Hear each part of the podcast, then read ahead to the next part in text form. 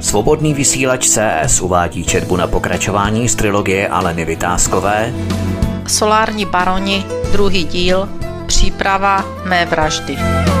Čte Alena Vytázková Kapitola 12. Když i kámen pláče.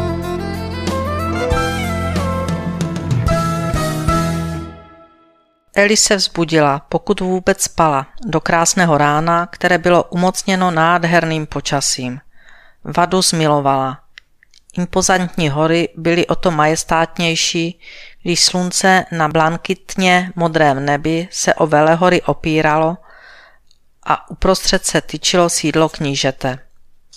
Bylo to její druhé nejmilovanější místo na světě. Proč v té nádheře, kterou Bůh obdařil lidstvo, budou muset řešit to, co se odehrává, si nedokázala představit. Proč, proč, snad milionkrát si řekla. Proč se lidé k sobě chovají hůře než zvířata? Dorazila na snídani a přisedla si ke stolu, kde již v tiché diskuzi snídali Artur a Norbert. Kývnutím hlavy se pozdravili a tím se přivítala s Arturem a zapojila se do diskuse s prchou otázek. Dorazila již Nora, co je s Kamilou? Začínáme poradu v 10 hodin a znovu se nadechla na další smršť otázek. To již Artur uchopil za dlaň, kterou jemně stiskl oběma rukama se slovy. Ale Alice, jsi přetažená, počkej, vše budeme probírat na poradě. Stres není nejlepší rádce pro řešení čehokoliv. Jestli si potřebuješ odpočinout, tak si zajď do Badragac, zaplavej si, zajdi do spa a nenechala ho domluvit.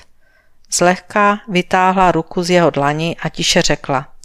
Promiňte, omlouvám se. Opravdu jsem přetažená. Norbert se usmál a pro její klid odpověděl. Nora za chvíli přijde na snídani, je tady. Vše s ní probereme na poradě. Kamila stále žije, je v komatu, naděje na přežití není. Poradu začneme v určený čas. Stačí? Eli se začervenala snad poprvé za posledních 50 let.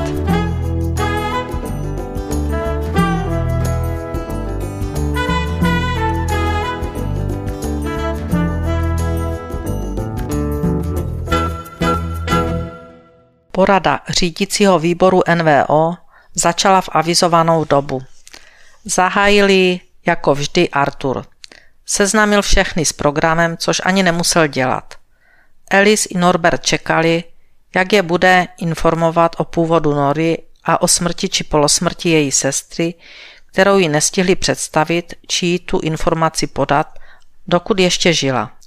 Arthur svým příjemným hlasem dokázal sdělit i velmi nepříjemné věci. Bylo to i tentokrát, když spustil o dění v Praze a bez obalu tuto situaci začal popisovat v souvislostech. Jelikož je nutné řešit problémy v jednom regionu nejen proto, že by jinde nebyly, ale proto, že potřebujeme znát všechny aktéry a hlavní hráče této podivné hry na tunel do veřejných financí a financování Bůh ví koho. Podpora obnovitelných zdrojů se v této zemi vymkla jakékoliv kontrole, dokonce i naše NVO má určité mezery v informacích, kdo se skrývá za tímto tunelem. Jen pro malou část elektráren se platí z veřejných financí ročně desítky miliard těch jejich korun a k tomu je tento závazek stanoven na 20 let. K tomu musím dodat, že se bude ročně zvedat minimálně o 20 To v závěru znamená růst cen v násobcích a s tím související i obrovský příjem pro neznámé majitele. Norbert si tiše zabrumlal ale tak je to skoro všude. Artur to zaslechl a jen monotónně dodal. Ano, všude se neskutečně vyvádí finance takzvanými dotacemi. Dotace křiví ceny a charaktery politiků. To přece víme a v rámci nějakých mantinelů i tolerujeme. Ale tady je situace úplně jiná. Velká část finančních prostředků odchází do zahraničí, což opět podotýkám – vadí jen částečně, pokud to máme pod kontrolou. Zde jsme ale svědky toho, že valná část financí mizí na neznámých účtech, obávám se, a to zcela zásadně, že se jedná o financování politických stran a především terorismu. Perou se špinavé peníze, aby mohl terorismus ovládnout tento svět. Financovány jsou i nedemokratické strany. Hrozba je větší, než jsme si původně uvědomovali při posledním zasedání v Goa. Náš úkol zní rozkrýt celou síť, celou strukturu modelu tohoto tunelování veřejných financí, napojení na organizovaný zločin, teroristy, a to mnohdy i prostřednictvím politických stran, lépe řečeno některých významných straníků. Musíme znát každé jméno, pozici, musíme znát všechny, kteří operují v Česku. Musíme znát, proč likvidovali Kamilu, proč se do toho zapojila i část justice, kdo je řídí. Musíme znát úplně všechny, i ty, kteří se skrývají za některé demokratické strany. Je to jako ta semnice. Stačí, když necháte jeden článek a zakrátko se rozroste do nekontrolovatelného objemu. Je nutné, aby Nora s okamžitou platností nastoupila do Prahy. S okamžitou platností to znamená i hned. Nebudeš se již vracet domů do DC. Přímo odsud poletíš do Prahy, tam již bude vše připravené. Podrobné instrukce dostaneš za chvíli včetně dokladu. Nastoupíš na místo Kamily. V té chvíli Nora spozorněla, ale stále mlčela. Věděla, že Artur ještě neskončil a také ji nevyzval k tomu, aby se mohla eventuálně na něco zeptat či jinak reagovat. To, že by úkol nepřijala, pochopitelně nepřicházelo v úvahu.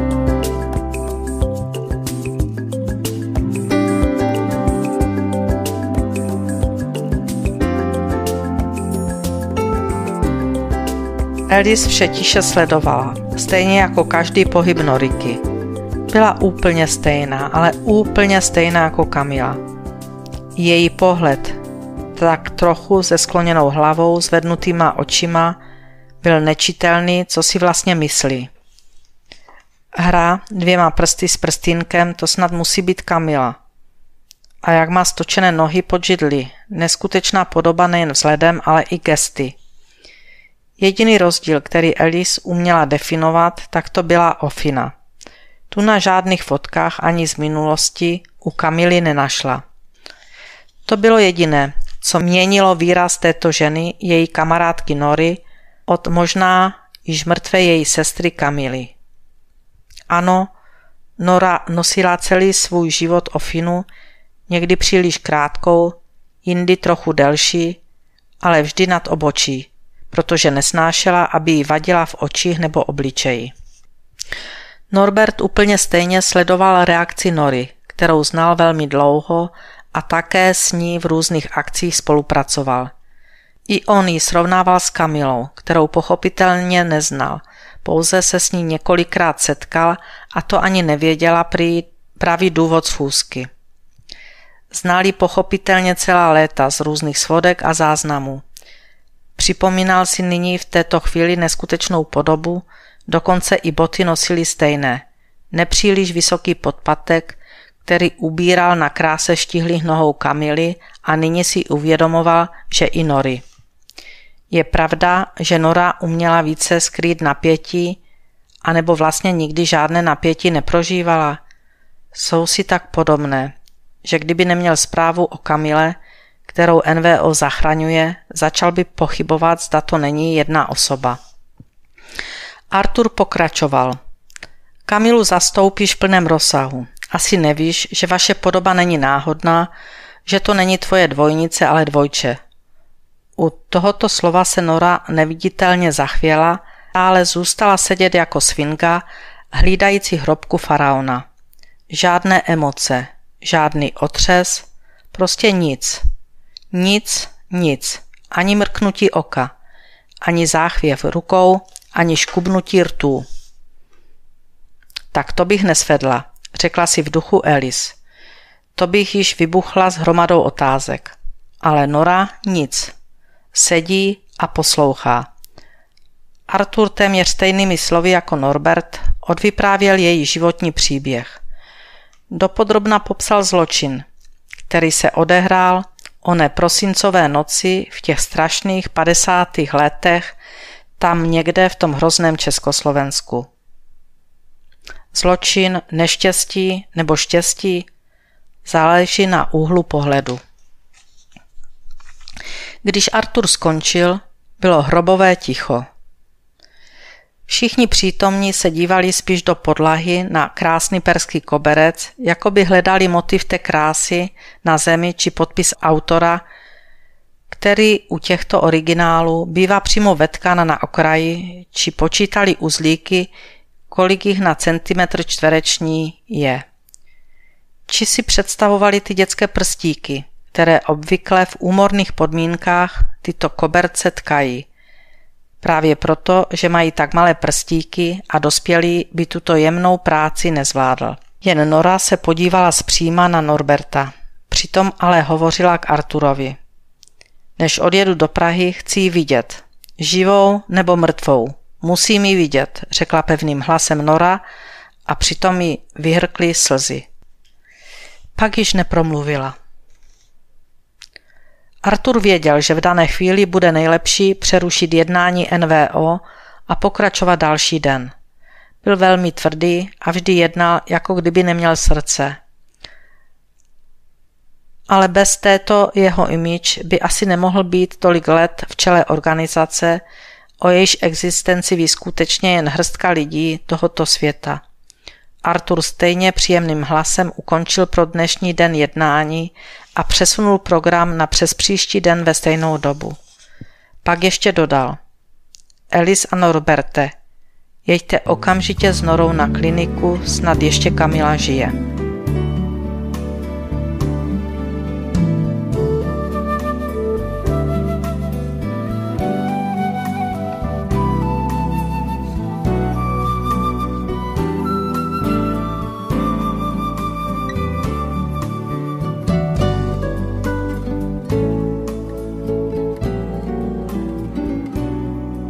Za několik hodin jsme procházeli utajeným křídlem prestižní kliniky, kde NVO mělo své oddělení.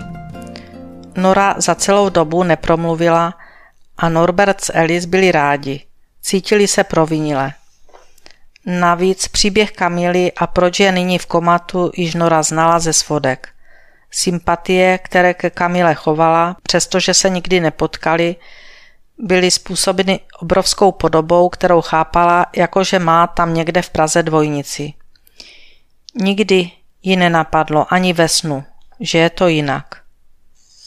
Když dorazili na přísně střežené oddělení, stavili se v kanceláři profesora Nída, který Kamilu s týmem expertů operovali. Sedli si všichni do pohodlných křesílek a profesor Níd spustil. To, že Kamila ještě žije, je zázrak. Že přežila útok, lépe řečeno vraždu, bylo způsobeno asi i silným podchlazením na těch zmrazených pytlech zeleniny, mrazící vůz, její kořínek, tvrdost, boj o život, který ani nyní nevzdává. Nevím, jaký je to zázrak. Kdyby zůstala v té díře, tak by určitě zanedlouho zemřela. Naděje, že by se vzpamatovala a z té díry se vyškrábala prostě, hm, ta neexistuje. Kdybyste jí nepomohli, tak v té díře by byla dávno mrtvá. Nevím, jestli by to pro ní nebylo lepší. V té chvíli by si za tu větu nejraději nafackoval. Udělali jsme absolutně všechno. Naděje na přežití není. Je v komatu na přístrojích. Chci ji vidět, řekla opět bez jakýchkoliv emocí Nora. Samozřejmě, odvětil profesor a odešel s Norou do pokoje Kamily. Tam ji usadil vedle postele, kde pod hromadou různých přístrojů, hadiček a infuzí ležela Kamila. Nid byl členem NVO a celý příběh již znal. Ještě než se mohla Nora usadit v pohodlném křesle, zůstala stát a bez hnutí pozorovala svoji sestru. Skutečně dvojče, jako by se dívala do zrcadla.